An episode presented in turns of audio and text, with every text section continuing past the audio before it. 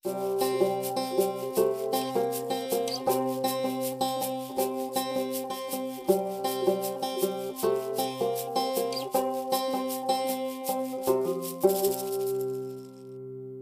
Kruki Pictures. Witamy po krótkiej przerwie, a dzisiaj w Trzech Krukach Pictures Katarzyna Segatowska, mm, kuratorka, wykładowczyni, organizatorka wydarzeń artystycznych, fotografka również, propagatorka kolekcjonowania fotografii w Polsce. Kasia założyła galerię i wydawnictwo Jednostka. Jest również współautorką i współkoordynatorką cyklu Wszyscy jesteśmy fotografami. O tych e, rzeczach porozmawiamy dzisiaj z Kasią. Cześć Kasia. Cześć, bardzo mi miło. Michał Leja, Łukasz Sokół o fotografii. Miło nam Ciebie gościć w naszym podcaście. O czym będziemy dzisiaj mówić? Będziemy dzisiaj mówić o fotografii z perspektywy, z punktu widzenia osoby, która prowadzi mm, galerię, która prowadzi cykl spotkań z fotografami. E, No i też poniekąd, jako że fotografujesz, e, z punktu widzenia fotografki. Czy ty dalej fotografujesz? Jesteś aktywna jako E, fotografka? Jestem bardzo aktywna jako fotografka domowa, O. tak zwana telefonistka. Ale y, myślę sobie, że y, artysta, jak nie ma nic do powiedzenia, to powinien milczeć i ja się trzymam tej zasady. Natomiast nie wykluczam, że w przyszłości jeszcze coś powiem. No na pewno to czekamy na to. Ale zaczynałaś od fotografowania. Zresztą no, dobrze się znamy z tych czasów. Yy, I to powiedz, jak to jest? Jak to się stało, że odłożyłaś tą fotografię na bok i zaczęłaś się opiekować innymi artystami, fotografami, współpracujesz z nimi i zaczęłaś też propagować fotografię. Jak do tego doszło? Mm, No tak, poznaliśmy się No, parę lat dawno. temu, e, kiedy oboje żeśmy mieli zamiar zajmować się fotografią. Fotografia była i jest moją wielką pasją. E, I ja może mówię to często, jak mam jakieś spotkania ze studentami albo prowadzę zajęcia, bo zawsze wiele osób się zastanawia, które się zaczynają zajmować fotografią albo jakoś tam się już ją, nią zajmują. Zawsze ten wątek komercyjny wchodzi, prawda? No bardzo fajnie jest mieć pasję, natomiast jeszcze trzeba z czegoś żyć. E, I ja próbowałam jako fotografka pracować. Robiłam różne rzeczy, które wielu z nas, z Was robiło. Od fotografii dokumentującej eventy, e, tak zwane kotlety, po e, wydarzenia sportowe, po jakieś biznesowe, mm, jakieś modowe. No jakby próbowałam nawet z naszym wspólnym kolegą Bogdanem, miałam studio Tak. e, jakiś czas e, na, e, przy ulicy Grochowskiej. Mm, No i po, po tym doświadczeniu zrozumiałam, że broń Boże nie jestem fotografką studyjną. Także są wszystko bardzo takie e, próby, które są e, dobre, e, które się, e, dzięki którym się człowiek czegoś uczy o sobie. No i ja zrozumiałam, że taka komercyjna fotografia nie jest e, czymś, co jest dla mnie interesujące, no bo dałoby się z tego żyć. Natomiast musiałam sobie odpowiedzieć na pytanie, czy ja chcę w ten sposób spędzać życie, e, a jednocześnie też e, w bliskim naszemu sercu Łukaszu Stowarzyszeniu Dom Fotografii zawsze mieliśmy taką ideę, żeby o fotografii mówić w kontekście artystycznym, żeby ją na rynek sztuki, e, mm, nie wiem, przywracać, o niej mówić w kontekście rynku sztuki. No i e, mm, też e, na uczelni, którą, w której później, na której później zaczęłam studiować, czyli w Instytucie Twórczej Fotografii, nadszedł taki moment, że musiałam się zdecydować na pracę licencjacką, na temat pracy licencjackiej. I e, krojąc cebulę, bo doszłam do wniosku, że w ogóle e, wszystkie e, najlepsze pomysły e, przychodzą mi do głowy właśnie przy krojeniu, czyli przy wykonywaniu różnych takich prostych e, czynności w kuchni. Żeby była jasność, ja nie, nie umiem za bardzo gotować, ale kroić umiem. E, I wtedy właśnie przypomniało mi się e, to nasze doświadczenie e, z domu fotografii i ta nasza idea. I że w ogóle to był taki, bo to był rok 2010, e, że no to jest taki temat, który mnie interesuje i chętnie go zgłębię. No i tak to się zaczęło. Tak weszłam na ścieżkę kolekcjonowania fotografii. E, po jakimś czasie też zaczęłam e, kuratorować wystawy, zaczęłam reprezentować artystów. W międzyczasie pojawiło się w moim życiu Monika Szewczyk-Witek i wszyscy jesteśmy fotografami, ale ten moment takiej decyzji też, e, myślę, że to było bardzo też uwalniające, e, bo ja szukałam takiego zajęcia, żeby jednak zostać w świecie sztuki, w świecie fotografii, ale żeby nie musieć zmuszać się do fotografowania w takim kontekście, który mnie kompletnie nie interesuje. I to było super, bo okazało się, że e, żeby zajmować się fotografią i sztuką, nie trzeba być fotografką. Ale to był taki element rozwoju w takim razie u ciebie. No bardzo, tak.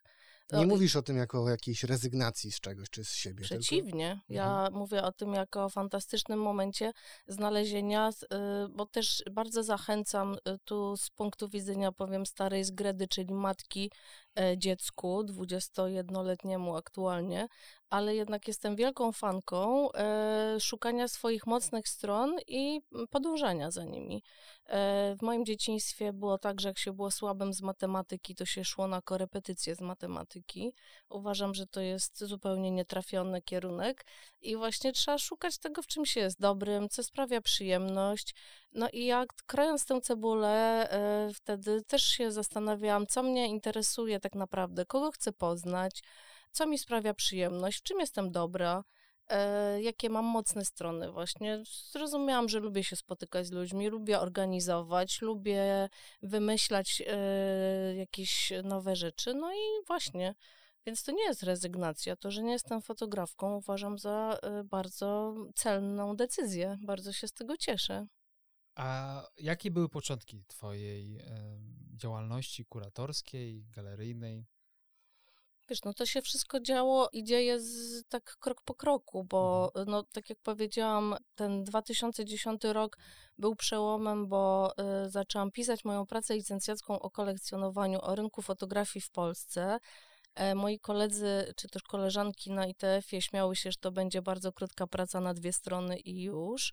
Na szczęście okazało się, że ta praca była y, no, nawet trochę za długa. Jak na później to rzecz musiałam ją przetłumaczyć na czeski. Natomiast y, to pisanie pracy zaowocowało tym, że zaczęłam pracować jako kuratorka w projektu Fotografia Kolekcjonerska, czyli tego y, projektu, na który składały się wystawy i aukcje fotografii wybitnych polskich artystów. Y, Ja na początku y, bardzo wiele, niewiele wiedziałam w sensie o tym rynku, dowiadywałam się. Miałam wielkie szczęście spotkać Lilę Krause, która wtedy tam pracowała i bardzo e, czule mnie przyjęła, za, za co będę jej wdzięczna i jestem do końca życia.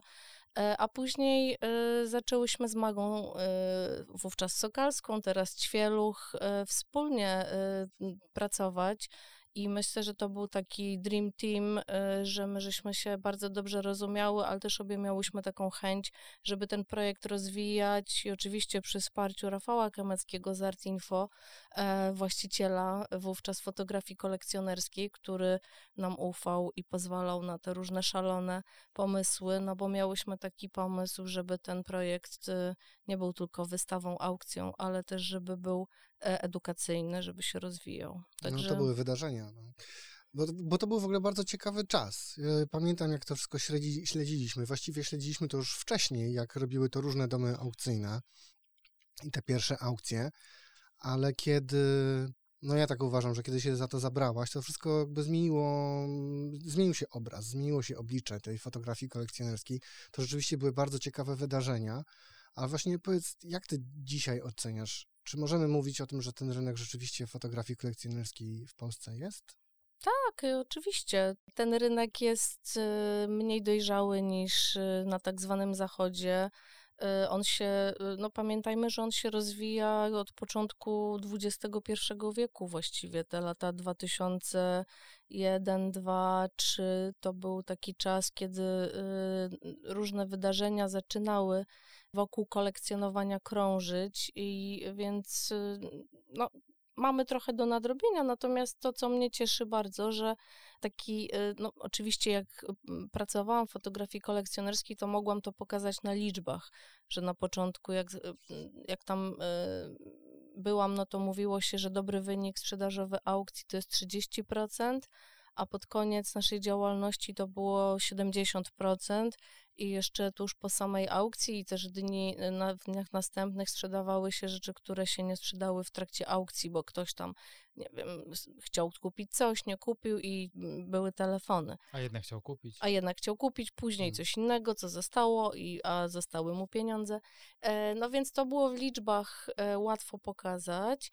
Natomiast e, też wa- ważne jest to, że fotografia, e, że tacy kolekcjonerzy, którzy e, wcześniej e, zbierali tradycyjne media, malarstwo, konkret, wiadomo, artysta, mm, i mówili, że fotografia, nie, nie, ja się tak przy, ci optymiści mówili, ja się przyglądam i jeszcze zobaczę.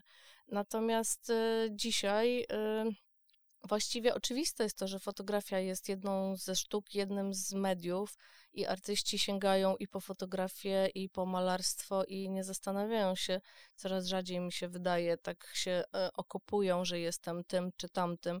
Ważny jest temat i y, też w kolekcjonerskim świecie fotografia ma swoje miejsce. Jeżeli byśmy mieli, y, czy ktoś by chciał narzekać, że nie ma galerii fotografii, to chciałabym powiedzieć, że, galerie, y, że fotografia jest obecna po prostu w galeriach sztuki. I ja osobiście nie mam potrzeby, żeby istniały galerie fotografii Osobne. osobne. Ale to jeszcze powiedz, jeszcze chwilę chciałem to pociągnąć ten wątek. To kim są ci kolekcjonerzy? Kto kupuje fotografię? Wszyscy. Poprosimy również numery telefonów. Y, czy dołączyć adresy mailowe. Y, No, wszyscy w tym sensie, że y, są osoby, które kupują troszkę. I ostatnio miałam właśnie rozmowę z taką osobą, która e, wsparła naszą zrzutkę na Wszyscy jesteśmy fotografami na książkę naszą drugą. I to były ceny typu 400 zł za odbitki takie w Marty Zgierskiej, Bownika, między innymi Zuzanny Janin w takiej y, naszej specjalnej książkowej edycji. I ta osoba właśnie kupiła y, pracę i chyba Filipa Springera i powiedziała, że tak zaczyna się temu przyglądać i żeby jej troszkę więcej opowiedzieć o kolekcjonowaniu. Czyli są takie osoby, które kupują coś e, drobnego albo nie wiem, mają jedną ścianę i chcą coś na tę ścianę, a są osoby, które y, kupują poważne rzeczy, e, mają sprofilowane kolekcje, bardzo precyzyjnie e, z, przemyślane i mają bardzo duże budżety, Mhm. ale też mając małe budżety, można y, kupować fotografie. Czyli jakby są dwa różne podejścia. Jedni kupują to, co im się podoba, a drudzy e, traktują to jako inwestycję. Wiesz co, takich, którzy kupują jedynie jako inwestycje, to jest. y, Ja osobiście chyba nikogo takiego nie znam. To znaczy, że kolekcjonowanie sztuki jednak y, z. Tak, to jest pasja przede wszystkim.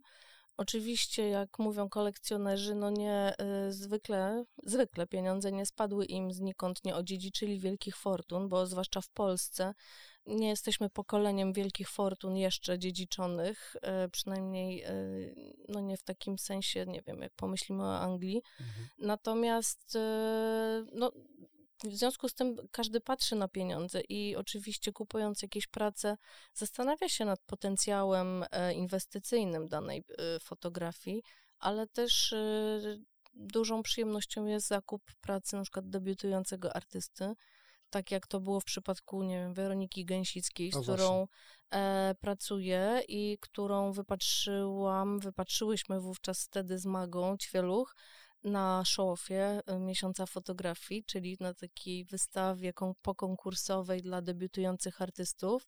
I obie poczułyśmy, że ta artystka, ta osoba ma w sobie coś bardzo osobnego i oryginalnego i kupowanie prac takich artystów to też jest wielka satysfakcja odkrycia dla kolekcjonera, a też jest y, no później y, przyjemność y, obserwowania, jak ceny rosną. Świetnie. Właśnie mm, pamiętam, że kiedy to wszystko się zaczynało, te pierwsze aukcje fotografii, to wtedy była głównie fotografia, ta, która się sprzedawała, to, były, to była klasyka, polska klasyka, też fotografie zagranicznych fo fotografów, a dzisiaj możemy tak powiedzieć, że coraz więcej młodych fotografów też się sprzedaje? No, Prawdopodobnie tak. Ja dzisiaj nie mam takiego wglądu w to, co się dzieje, w sensie takiego y, szerokiego, rynkowego, jeśli chodzi o tak, żeby powiedzieć konkretne nazwiska, bo nie obserwuję od 2017 roku, już nie zajmuję się fotografią kolekcjonerską w kontekście projektu. Y, natomiast y, no, ja reprezentuję artystów właściwie, można by powiedzieć, kilku pokoleń, no bo, yy, czy też różnych pokoleń, no bo pracuję z Weroniką Gęsicką, z Rafałem Milachem, z Andrzejem Tobisem. To są bardzo różni artyści. W ich dorobku fotografia się pojawia częściej lub rzadziej, ale też yy, niezależnie od tych artystów, których reprezentuję, sprzedaję pracę kolekcjonerom róż, różnych innych artystów. Więc y, zdecydowanie widzę, że y, młodzi artyści, no tu w przypadku Weroniki to ona miała ten walor młodego, debiutującego artysty parę lat temu. E, I zdecydowanie kolekcjonerzy dobrze na to reagowali. Muszę powiedzieć, że lepiej za granicą niż w Polsce. To muszę przyznać. Czy w takim razie możemy powiedzieć, że zainteresowanie polskimi artystami, no mam na myśli fotografów tutaj oczywiście, rośnie za granicą? Można powiedzieć, że y, jest zdecydowanie zainteresowanie polskimi artystami, ale ja nie, nie powiedziałabym, że to jest. Yy, znaczy, myślę, że są tak jakby dwa podejścia. Jest zainteresowanie na świecie artystami, i tak jak chociażby w przypadku Weroniki Gęsickiej, o której tu już wcześniej wspominałam, Weronika była w finale Foam Talents, y, później jej prace były na Circulation, Foam e, zostały zakupione do kolekcji Deutsche Börse, więc i bardzo było dużo publikacji. W związku z tym kolekcjonerzy y, na świecie, ale właśnie znowu różni kolekcjonerzy, bo i tacy kolekcjonerzy, którzy mają wielkie bogate kolekcje, ale też tacy, którzy y, odzywali się i mówili, uwielbiam tę pracę, ale nie stać mnie, żeby tak ją kupić, czy mogę ją kupić na raty. I przez pół roku e, pan e, kupował ją na raty, aż w końcu ją kupił. E, I jak ją dostał, to pisał, jaki jest szczęśliwy i jak się bardzo cieszy. Pięknie. Tak, więc to, czyli to by było to zainteresowanie po prostu ciekawym artystą, który się pojawia w polu widzenia i którego pracami warto się zainteresować, bo już są gdzieś pokazywane, zostały wyróżnione, opublikowane.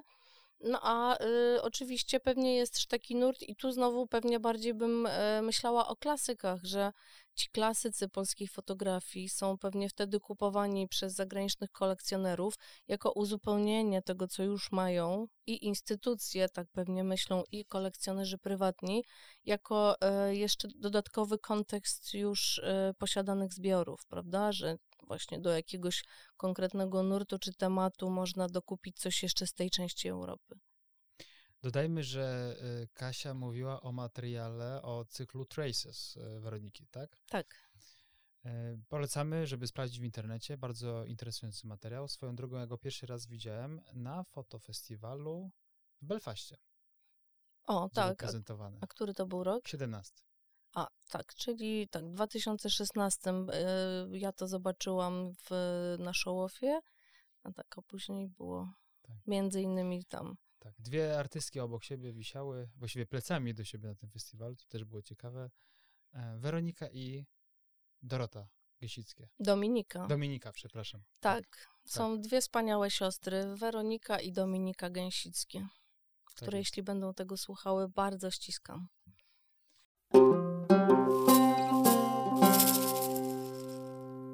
Realizacja dzisiejszego odcinka była możliwa dzięki wsparciu portalu Szeroki Kadr. Szeroki Kadr to dobrze wykadrowany portal edukacyjny o fotografii.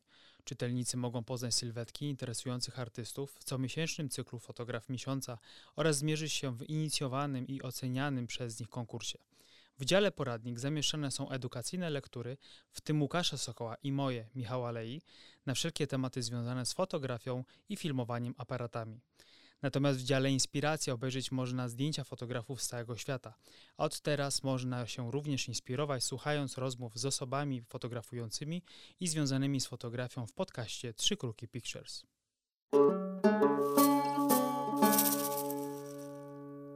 Powiedziałeś, że fotografię można spotkać również e, w galeriach e, tradycyjnych, w galeriach, e, gdzie jest prezentowana sztuka w ogóle. Mm, ale jednak i powiedziałeś, że też jakby nie upierasz się, że to muszą być zawsze fotografie sprofilowane, ale jednak powstała jednostka. Tak, i właśnie to, co powiedziałam, to nie jest galeria fotografii. A co to jest? To jest galeria sztuki, która. Galeria sztuki.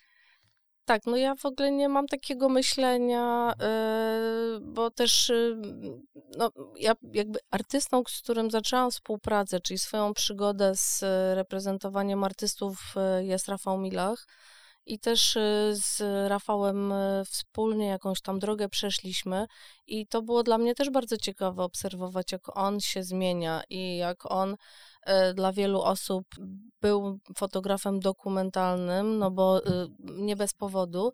Natomiast to było y, fascynujące obserwować, jak się zmienia i jak na wystawie Odmowa, którą, e, nad którą pracowaliśmy w, e, do galerii już niestety nieistniejącej, ale wspaniałej Atlas Sztuki w Łodzi, mm, Rafał, szukając na przykład sposobu opowiedzenia o propagandzie w Polsce, zrobił komiks czyli y, wrócił do swoich korzeni, no bo skończył grafikę w, na ASP w Katowicach i zrobił komiks oparty o y, instrukcje y, do modelu Tupolewa, o film Smoleńsk i o własne zdjęcia. Tak? Tu okazało się, że dla niego fotografia była czymś niewystarczającym, jak chciał opowiedzieć o tym, jak propaganda funkcjonuje w Polsce. I sięgnął po komiks, też, e, żeby skomentować propagandowe mechanizmy w Rosji, e, zrobił e, taki montaż z wideo z filmu z lat 70. No, czyli to też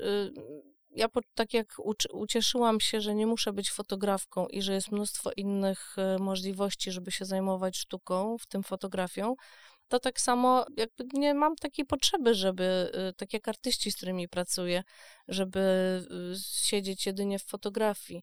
I jak robiłyśmy w zeszłym roku z Magdą Hickel wystawę Menady w jednostce, to ta wystawa składała się z części fotograficznej, ale to były przetworzone dokumentalne fotografie na kolarze.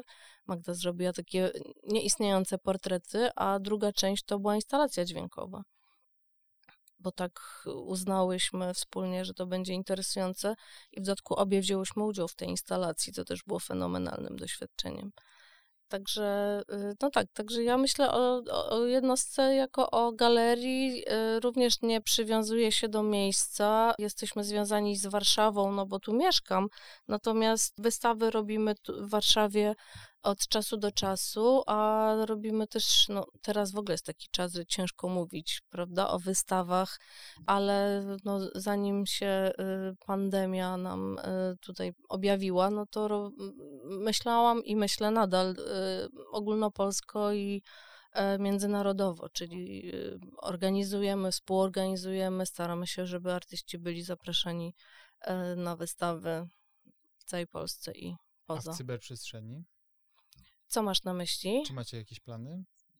Bo w związku z tym, że mamy sytuację, jaką mamy, do niedawna jedynymi galeriami otwartymi były galerie handlowe.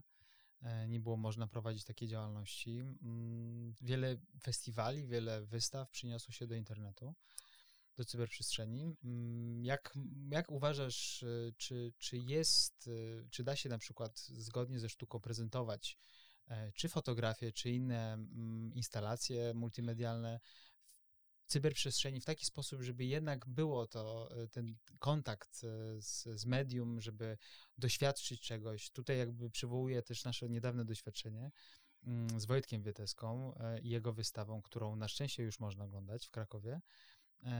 Było to doświadczenie no, bardzo intrygujące, no ale na pewno by się nie sprawdziło w formie cyfrowej. A jak ty, jak, jaki potencjał w tym widzisz jako osoba, która się zajmuje tym od wielu lat? E, to jest bardzo ciekawe pytanie, ponieważ ja w zeszłym roku w listopadzie e, otworzyłam, czy też byłam kuratorką e, wystawy, tej, którą tu przez, widzę przez mikrofon, że masz też otwartą na naszej stronie jednostka.com. Wystawę, która, której tytuł to jest Love Letter to the Earth i to była wystawa pomyślana jedynie jako wystawa online'owa ponieważ dwójka gruzińskich artystów wymyśliła taką przestrzeń, która się nazywa Tbilisi Online Biennale i to jest taka przestrzeń właśnie wystawiennicza, wirtualna. I gdy zostałam zaproszona przez Instytut Adama Mickiewicza, żeby coś y, na tej platformie zrobić, no to no, tu nie będę swojego procesu myślowego w każdym razie y, przedstawiać. W każdym razie wymyśliłam taką wystawę poświęconą y, właśnie y, różnym wątkom ekologicznym, jakby takim. To się wzięło stąd, że jak żeśmy siedzieli w pandemii, zamknięci w czasie lockdownu, to okazało się, że większość i tak znajdowała sobie jakiś azyl w przyrodzie więc pomyślałam sobie, że jednak trzeba czule spojrzeć na naszą planetę. Do tej wystawy zaprosiłam Dianę Lelonek, Karolinę Grzywnowicz i Weronikę Gęsicką.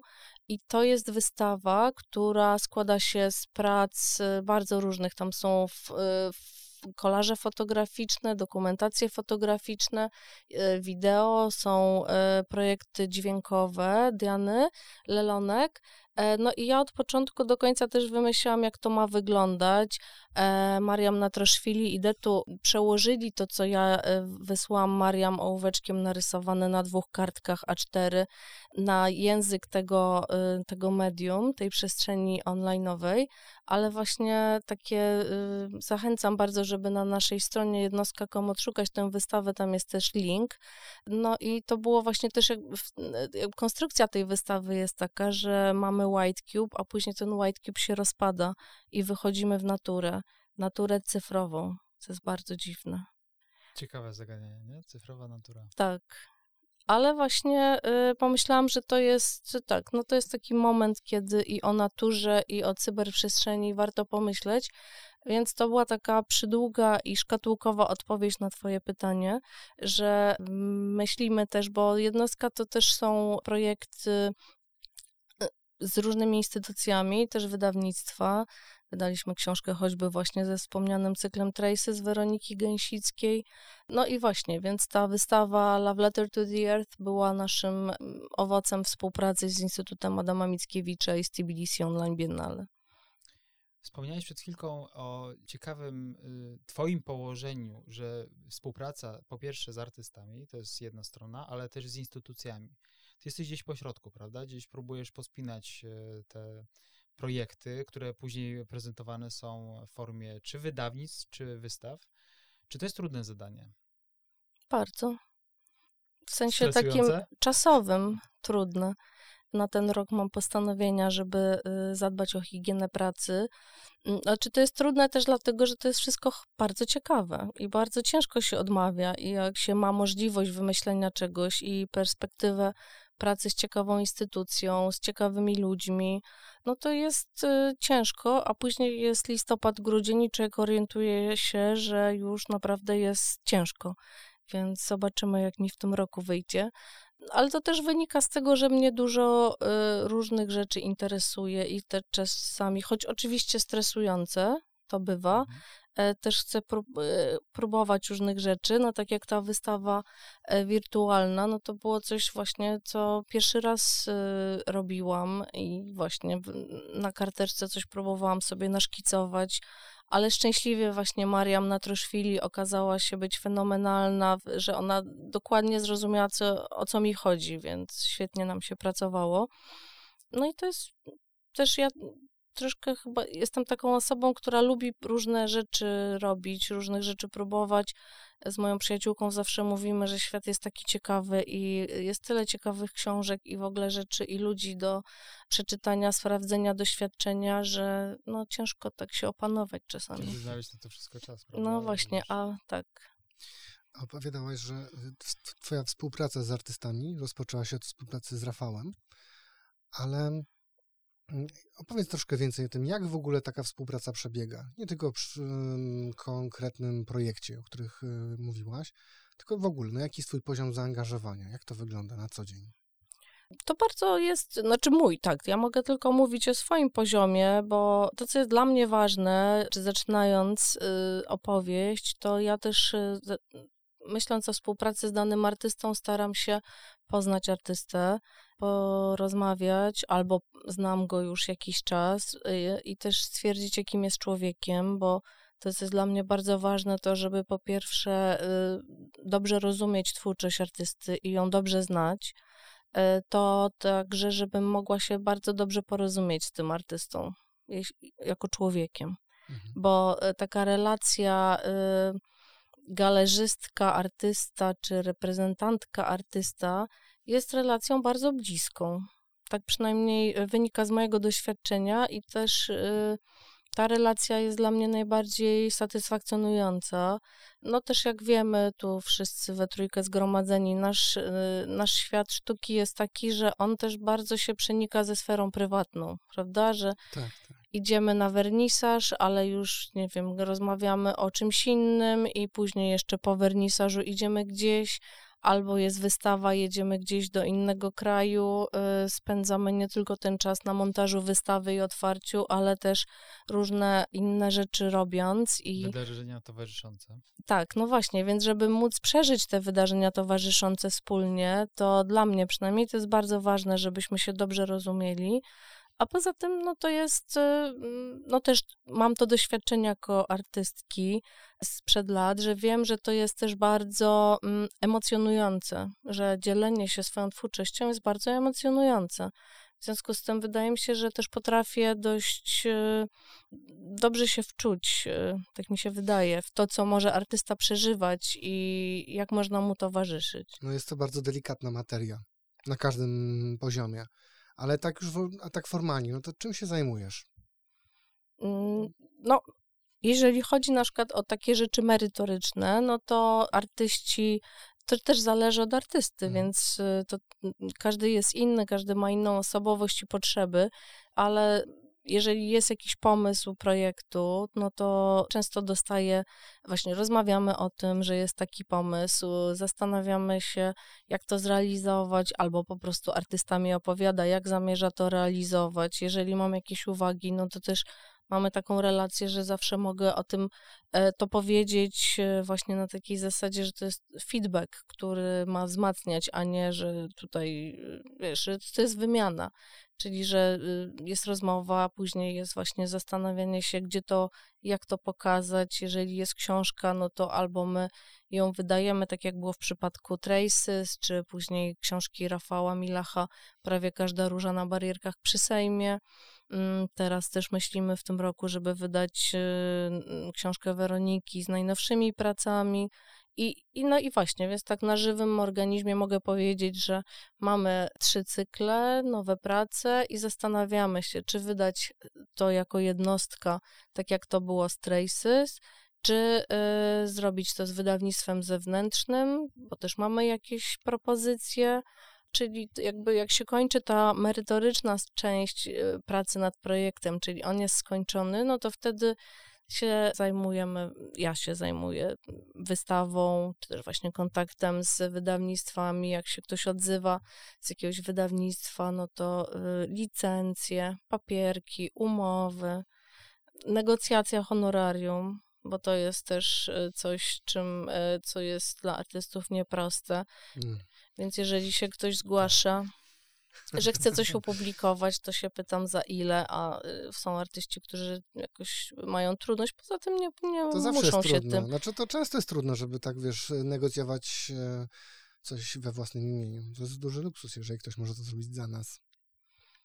Tak, także y, w tej pracy jest dużo twórczej pracy, co, która jest fantastyczna, no a też jest taka część papierkowa. Więc jesteś w takim projekcie od początku do końca. Po prostu uczestniczysz w tym no, całą sobą. No tak, ale tak jak mówię, to też zależy bardzo od artysty, bo są artyści, którzy mają wszystko przemyślane, więc y, ja się o czymś dowiaduję po Przynoszą prostu. Przynoszą gotowe i mówią, Kasia, działamy z tym. Tak, na przykład, ale też y, też, ma, też często y, jest jakaś taka przestrzeń jeszcze do rozmowy, więc, mhm. ale Wiesz, ja też się nie upieram. Jak widzę, że ktoś ma wszystko przemyślane i ja to też rozumiem i, i to mnie przekonuje, no to działamy dalej. Czy artyści bywają kapryśni?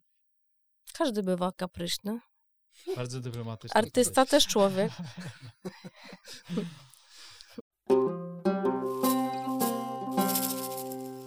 Wszyscy jesteśmy fotografami. To jest e, projekt, e, który miał już kilka edycji. Opowiedz nam proszę, y, jaka jest idea przyświecająca spotkaniom e, w cyklu Wszyscy jesteśmy fotografami. Nawet kilkanaście edycji. Tak, tam 14? Mhm, 13? No tak. tak. Jesienią, tak a propos y, kumulacji, y, zrobiłyśmy z Moniką podwójną edycję, 13 i 14. tak. 12 spotkań zamiast 6, czemu nie?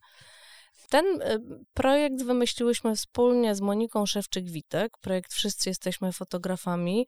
E, Jego ideą jest tworzenie przyjaznego przewodnika po fotografii, po świecie fotografii, mm, dla osób, których, e, które określiłyśmy po długich dyskusjach miłośnikami fotografii ponieważ miałyśmy taką refleksję, że o ile jest oferta dla osób, które już się orientują, interesują, nie boją wejść do tak zwanego white cube'a, w sensie y, jest takie, takie opowieści o tym, jak to ludzie boją się wejść do galerii, bo tam jest bardzo nieprzyjaźnie, ale że właśnie muzea, no, instytucje sztuki mają bardzo ciekawy program edukac- edukacyjny, ale myślałyśmy, że mało jest to fotografii, ale też mało jest takiego, takiego rozmawiania nie o sprzęcie, nie kursy sprzętowe i techniczne, tylko my traktujemy fotografię jako początek do rozmowy. Ona nie jest e, jakby celem samym w sobie, tylko jest e, punktem wyjścia, bo też mamy gdzieś taką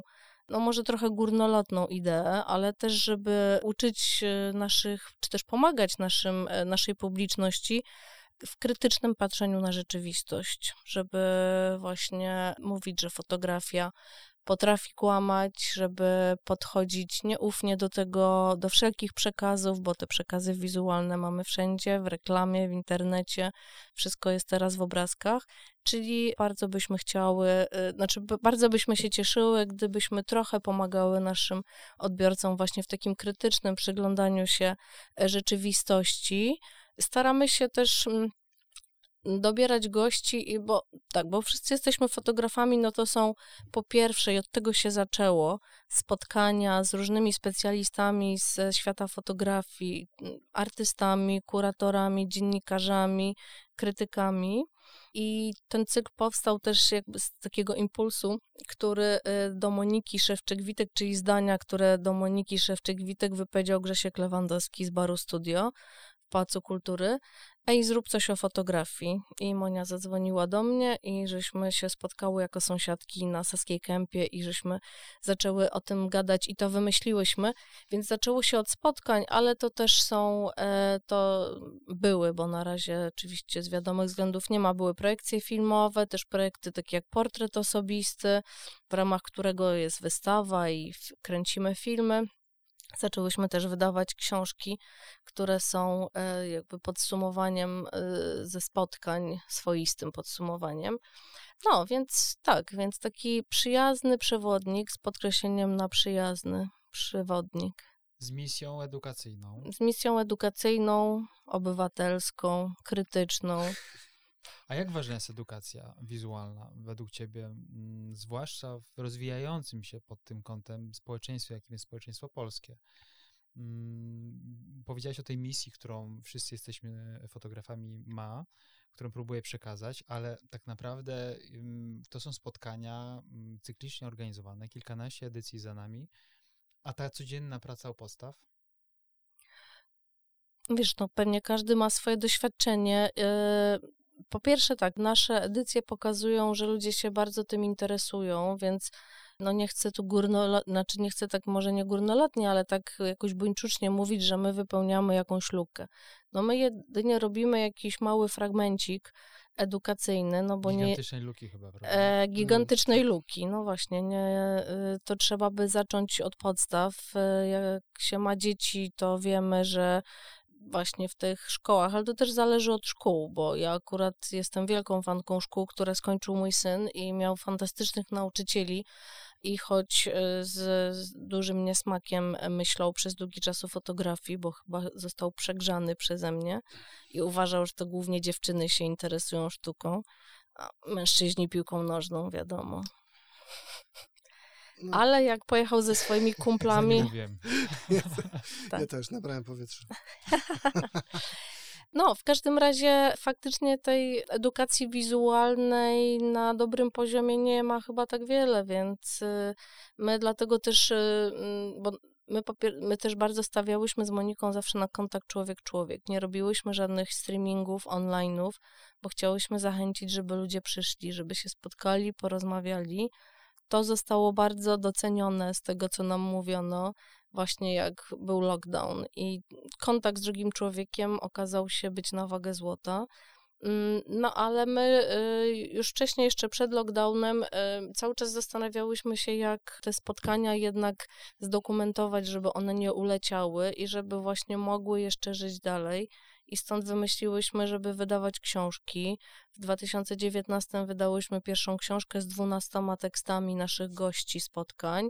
To, są, to nie są takie, nie wiem, stenogramy z, ze spotkań, tylko to są teksty, które są oparte, mają takie tytuły jak spotkania i są oparte na tych spotkaniach, no ale i ze względu na formę pisaną i to, że już ileś czasu mija od spotkań, one mają trochę inny charakter. No i ta pierwsza książka została bardzo czule przyjęta przez odbiorców. No i też mam nadzieję, że dzięki temu, że jest w księgarniach w całej Polsce, nie tylko na naszej stronie internetowej, to też właśnie dociera do tych ludzi, do których my nie dotrzemy właśnie tu z pozycji y, Warszawy, z tego miasta, do którego jesteśmy przywiązane, choć też spotkania robiłyśmy w innych miejscach, w Krakowie chociażby. A teraz pracujemy nad drugą książką, która ukaże się mm, przed wakacjami w maju, chyba mamy zamiar ją, y, mamy nadzieję ją wydać. Zdradzisz jakieś szczegóły? Tej książki?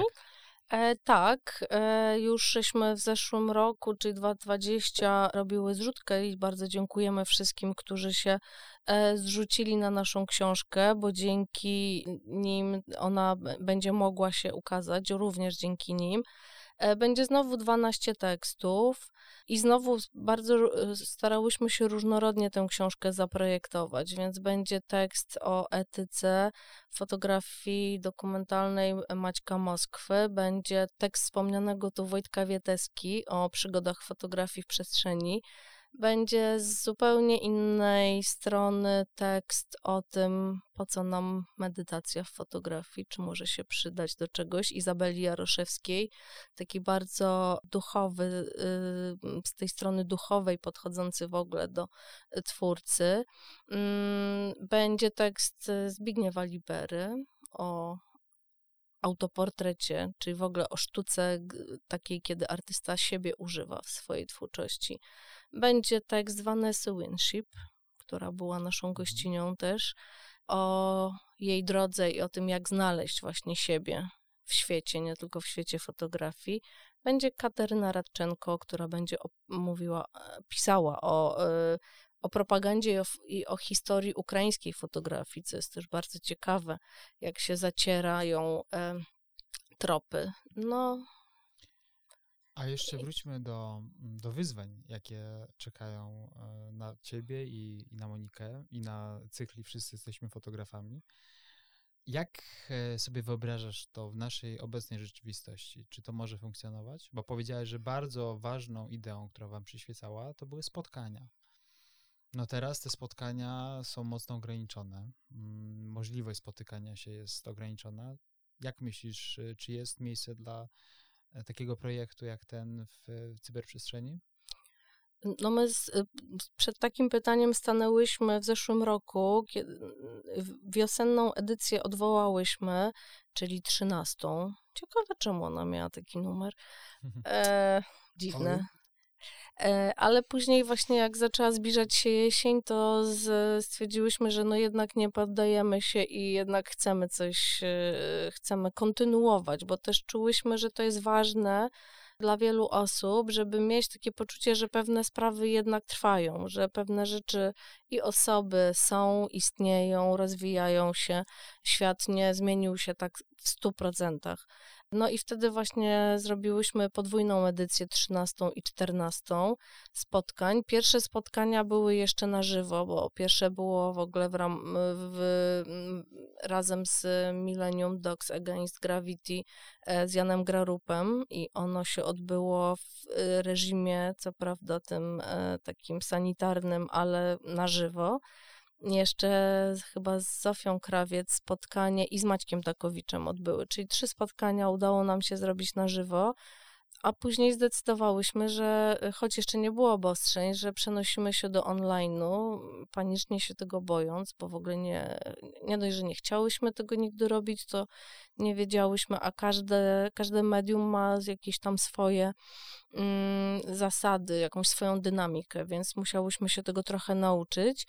I publiczność też się musiała trochę nauczyć, ale jakoś udało się, że i dużo osób bardzo oglądało też spoza Warszawy, więc to było takie Tak. troszkę, prawda? Budujące, prawda? Że można dotrzeć do osób, które no, nie, nie są w stanie się pojawić na żywo. To prawda i też ludzie zadawali pytania y, i, tak, i, i czułyśmy, że ci widzowie są, że jakoś y, to było bardzo przyjemne, więc to nas ucieszyło. Natomiast w tym roku no, mamy różne przemyślenia i szykujemy pewną niespodziankę, też właśnie obserwując, y, jak się świat zmienia. Ale też jak my się zmieniamy, że 14 edycji to już dość dużo i może no, trzeba. To jest wielki projekt, z tego zrobił. Spodziewałyście się na początku, że to będzie coś tak szerokiego? I Nie. tak długotrwałego? Nie, kompletnie nie. Ja pamiętam, jak wymyśliłyśmy pierwszą edycję sześciu spotkań, mm, no i właśnie napisałyśmy ten taki króciutki tekst y, i pi- w ogóle na pierwszy ogień poszła Karolina Breguła. No Właśnie chciałem zapytać, kto był pierwszym Tak, gościem. to była Karolina, znana też nam, bo razem żeśmy byli w Europejskiej Akademii Fotografii i Breguła miała tytuł Amatorzy czy artyści, czyli kiedy fotografia jest sztuką. Mhm. Stwierdziłyśmy, że tak zaczniemy takim tematem, który wielu z nas nurtował. No i to było wstrząsające doświadczenie, dlatego że my tak żeśmy no, spotkania, fotografii, y, nie, kompletnie nie przewidziałyśmy skali zainteresowania, ponieważ w barze studio był dziki tłum. I to było strasznie dziwne. I my z jednej strony byłyśmy z Moniką kompletnie tym oszołomione, Breguła tak samo, ale też nie mogłyśmy zrozumieć, jak to się dzieje. No wielki głód.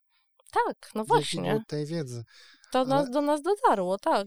Ja pamiętam też, że niektóre spotkania odbywały się w innych przestrzeniach, które miały za cel pomieścić większą ilość osób i to też się nie udawało.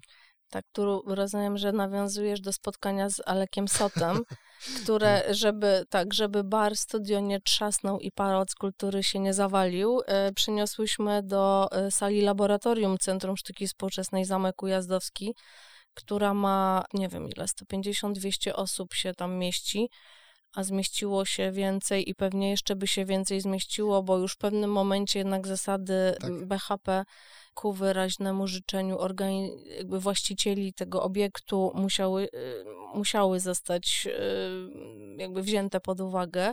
No i faktycznie ludzie siedzieli na podłodze i w jodze śmiechu, którą Aleksot na koniec zaproponował, wszyscy grzecznie, choć w Polsce, jak wiadomo, się zawsze siada z tyłu i każdy udaje, że go nie ma, jak jest czas na pytania. Tak bywa ale nasza publiczność na szczęście jest bardzo aktywna i uczestniczy i, no i to było fenomenalne, bo faktycznie też i Aleksot, i Todd Hajdo, który był naszym gościem, i Vanessa Winship, no nie wiem, czy sobie zdawali sprawę, że są tak popularni, ale y, no to było dla nich też bardzo miłe i to była też fantastyczna wymiana właśnie taka w- i w pytaniach, i w dyskusjach później kuluarowych, bo to też a propos tego spotkania człowiek-człowiek, to, co też jest siłą, to są te kuluary, czyli właśnie to, że po spotkaniu można sobie usiąść z winkiem albo nie, z czymś innym i pogadać.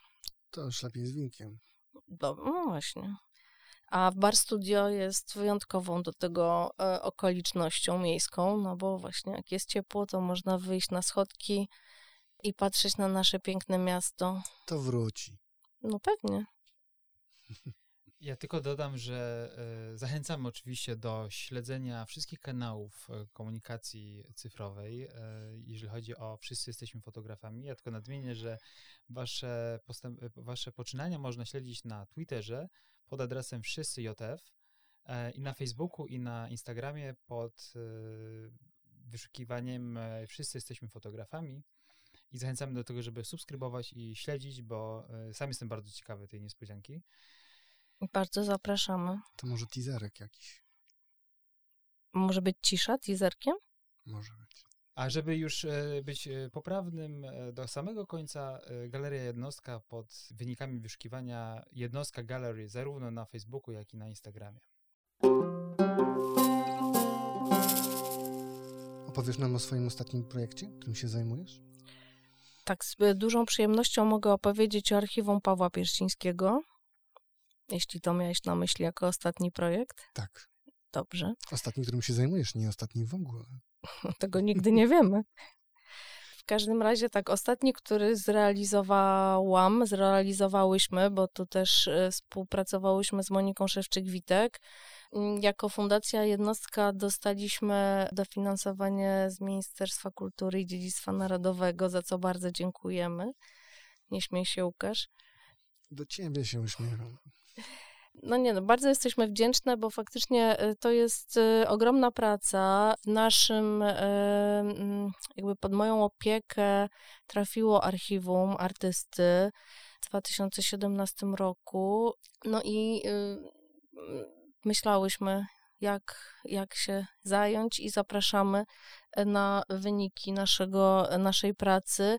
Udało się w takim pierwszym etapie opracowania tego archiwum zdigitalizować 2,5 tysiąca negatywów i diapozytywów, głównie związanych z architekturą, co wynika z tego, że y, naszym partnerem przy tym projekcie był Narodowy Instytut Urbanistyki i Architektury, więc można na stronie pawełpierściński.pl oglądać wyniki, czyli y, naszej pracy, czyli właśnie te zeskanowane, fascynujące, muszę powiedzieć, y, fotografie. E, Od połowy lat 50. do lat 90. ten e, okres y, architektoniczny obejmuje. I to są e, różne miejscowości, najczęściej z okolic Kielecczyzny, ale to są właśnie m, fantastyczna, to jest właściwie opowieść bardzo wielowątkowa, bo to jest e, po pierwsze opowieść o tych miejscach, które się bardzo zmieniły przez dekady. To jest też bardzo opowieść o samym artyście, o tym, jak cierpliwie i jak on patrzył na świat. To jest właśnie przez niego opowieść o fotografii, o tym, jak można szukać i że jak my też żeśmy celowo zachowały e, te e, jakby różne spojrzenia na dany obiekt, czyli że można pojechać, żeby sfotografować pałac, ale tak jak to robił Paweł Pierściński, pójść trzy kroki do tyłu, trzy kroki w prawo, zobaczyć psa, zobaczyć krzak, zobaczyć mnóstwo różnych detali i szukać tego najlepszego ujęcia. Więc to jest też fascynujące pod takim względem e, fotograficznym. Czy A- trzeba było przejrzeć te negatywy, żeby to wszystko odkryć? Tak, bo trzeba było wyselekcjonować te, które digitalizujemy. Tak, na pierwszy ogień poszło 27 pudeł, które Paweł Pieszciński opisał właśnie jako architektura, bo też zorientowałyśmy się, że tam były też najstarsze negatywy, które są w tym archiwum, więc musiałyśmy je przejrzeć, wyselekcjonować. Później w czułe ręce Tomka Kubaczyka z Narodowego Instytutu Urbanistyki i Architektury trafiły i częściowo do Fundacji Archeologia Fotografii do skanowania. Mm, No i tak, i trzeba było je opisać, no i, i przygotować do tego, żeby w magiczny sposób wskoczyły do internetu. A udało nam się też, y, no bo tu zawsze jest takie pytanie o Piersińskiego i jego zni- legendarne zniszczone negatywy, no to udało się z tej części, która y, została przez niego zniszczona, znaleźć formę cyfrową, to znaczy płyty, na których te mm, artysta nie- miał zachowane, przefotografowane odbitki i to też w dziale y, cykle artystyczne można oglądać, czyli ta strona jest takim dwutorowym portretem artysty. Z jednej strony ci, którzy go znają i lubią szachownicę pól, geometrię krajobrazu, mogą wejść w, dział, e, w cykle artystyczne i sobie to wszystko przypomnieć, przeżyć, obejrzeć. A z drugiej strony jest ten e, mniej znany jego mm, profil takiego właśnie niestrudzonego dokumentalisty, niestrudzonego fotografa. Przejmujące. Bardzo ciekawe. To rozumiem, że tam jest wiele materiału, który wcześniej nigdy nie ujrzał światła, światła dziennego. To są po prostu zdjęcia, które są pierwszy raz zreprodukowane, zeskanowane. Fantastyczne. Tak, to tak jak Tadeusz Rolke, bo też w naszej drugiej książce Wszyscy jesteśmy fotografami, będzie wywiad z Tadeuszem Rolke i Chrisem Lindentalem, który Ania Sańczuk zrobiła i z tego y, wywiadu, bo już jest y, gotowy, takie zdanie Tadeusza Rolke, które chyba nie raz powtarzał, że najlepiej znane są jego zdjęcia takie, które zrobił po nic. Czyli Mhm. nie te, które robił na zlecenie magazynów, tylko te, które robił dokumentując swoich znajomych artystów, odwiedzając ich w pracowniach. Więc tak nawiązując do Tadeusza Rolke, e, nie chcę e, jakby wypowiadać się w imieniu Pawła Pierścińskiego, ale trochę mam takie wrażenie, że to są właśnie takie zdjęcia, które on zrobił, bo musiał, bo chciał. Takim sensie, bo musiał z wewnętrznej potrzeby, nie że był tam na zlecenie, no bo prawdopodobnie to zdjęcie, które ukazuje po Bożemu pałac, kościół czy inny obiekt, to były te zdjęcia na zlecenie. Ale te, które zrobił, bo musiał, z własnej potrzeby, są bardzo fascynujące. Tam, gdzie pojawia się krowa, gdzie pojawia się pies albo dziecko, to jest ulubiony wątek Moniki Szewczyk-Witek, dzieci, które się tam e, pojawiają. Czyli właśnie, czyli jakby architektura w tej części e, zeskanowanej jest głównym tematem, ale to, co się przesącza w pęknięciach tej architektury, czyli życie, ubiory, motoryzacja, konie, zwierzęta, dzieci, to jest fascynujące Czyli też. bardzo dużo między słowami, Tak jest. między obrazami. A jeszcze wspominałaś o tym na początku, zanim odpaliłaś przycisk nagrywanie, o bardzo ciekawej rzeczy związanej z tym projektem, mianowicie o tym, że na tej stronie również jest taka możliwość zapoznania się e, z tymi fotografiami dla osób niewidomych. Tak, to jest y, coś, na czym ja się kompletnie nie znam, ale faktycznie obecnie y, jest tak, że przygotowując strony, one muszą spełnić wymagania, muszą, muszą być dopasowane y, do potrzeb osób właśnie niedowidzących. I tu we współpracy z Fundacją y, Kultury Bez Barier y, tę stronę szlifujemy, doprowadzamy do tego właśnie, żeby odpowiednie czytniki mogły zadziałać i też, żeby osoby właśnie, które mają trudności z widzeniem, mogły też doświadczyć tych fotografii. To jest niesamowite. Też y, do wybranych e, prac y, mm, będą e, audiodeskrypcje, czy opisane, nagrane, w których będziemy opowiadać o tym, co widać na zdjęciu. No to jest bardzo ciekawe.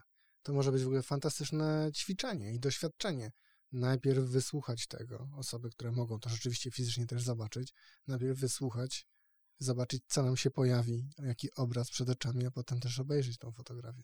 No tak, to jest niesamowite, bo to jest e, bardzo o czytaniu zdjęć. Czymś takim, e, co nam się wydaje niby oczywiste, ale często y, jak patrzymy, jak ludzie patrzą, no my może mniej, bo my się wgryzamy, ale że to nagle tak się naprawdę zatrzymujesz na każdym detalu, na wszystkich planach i jeszcze w takiej dobrej audiodeskrypcji dajesz trochę kontekstu na koniec, y, po opisie tego, co jest na zdjęciu. Właśnie trzeba to jakoś y, jednym zdaniem, ale jednak umiejscowić w dorobku artysty. Bo Bardzo sama ciekawe. audiodeskrypcja jest e, takim opisem bardzo obiektywnym, po prostu jeden do jednego, to co widać na obrazie, prawda? Tak, no audiodeskrypcja ma umożliwić słuchaczowi wyobrażenie sobie, co, na co patrzy, ale tak jak właśnie zostałyśmy przeszkolone przez e, Fundację Kultury Bez Barier, e, jak, jakie, z jakich elementów taka idealna audiodeskrypcja powinna się e, składać, no to właśnie z takiego wprowadzenia, później opowiedzenia dokładnie, co jest na zdjęciu, ale to jest strasznie trudne. To się tak wydaje, ale jak już trzeba usiąść i zacząć pisać, co jest na zdjęciu, to jest e, naprawdę niełatwa sztuka, żeby logicznie opowiedzieć, używając bardzo prostych e, słów. Zwłaszcza, że my jesteśmy przyzwyczajeni, jakby nauczeni tego, że o tym obrazie mówimy w bardzo emocjonalny sposób. Nie mówimy o tym, co tam dokładnie jest, jak wygląda. Nie raportujemy, prawda? Tak, Tak. to ciekawe ćwiczenie. No, y, patrzymy oczami, ale widzimy umysłem, więc jakby to też jest niesamowite, jak e, dźwięk może wpłynąć na, na widzenie. No tak, to jest niesamowite. No Niesamowite. dlatego też y, y, jakby starałyśmy się y, przygotować do tego właśnie w, przy pomocy, y, we współpracy Fundacji Kultury Bez Barier, bo oni mają fantastyczne doświadczenie i mogli nam bardzo pomóc zobaczyć świat y, w inny sposób. Fantastyczne. Kasia, dziękujemy za bardzo interesującą rozmowę. Było nam niezmiernie miło gościć Cię w naszej pracowni e, i w naszym podcaście. Trzymamy kciuki za kolejne edycje. Wszyscy jesteśmy fotografami. Przede wszystkim też chyba dziękujemy Tobie za to, jak strasznie dużo robisz dla tej fotografii.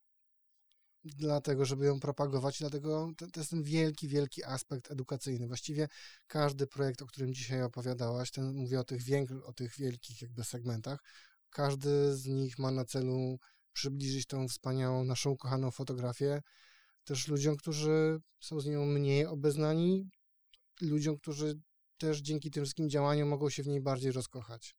No bardzo dziękuję za te y, słowa. To jest bardzo bliskie mi w ogóle podejście, żeby się dzielić fotografią, sztuką, no bo nie robimy tego, żeby sobie tu pokazać w naszej bańce, tylko żeby o Tak. czymś opowiedzieć światu. Oczywiście. To jest najważniejsze. Dzięki, Kasiu. Dziękuję Dziękujemy. bardzo. To były trzy kruki Pictures.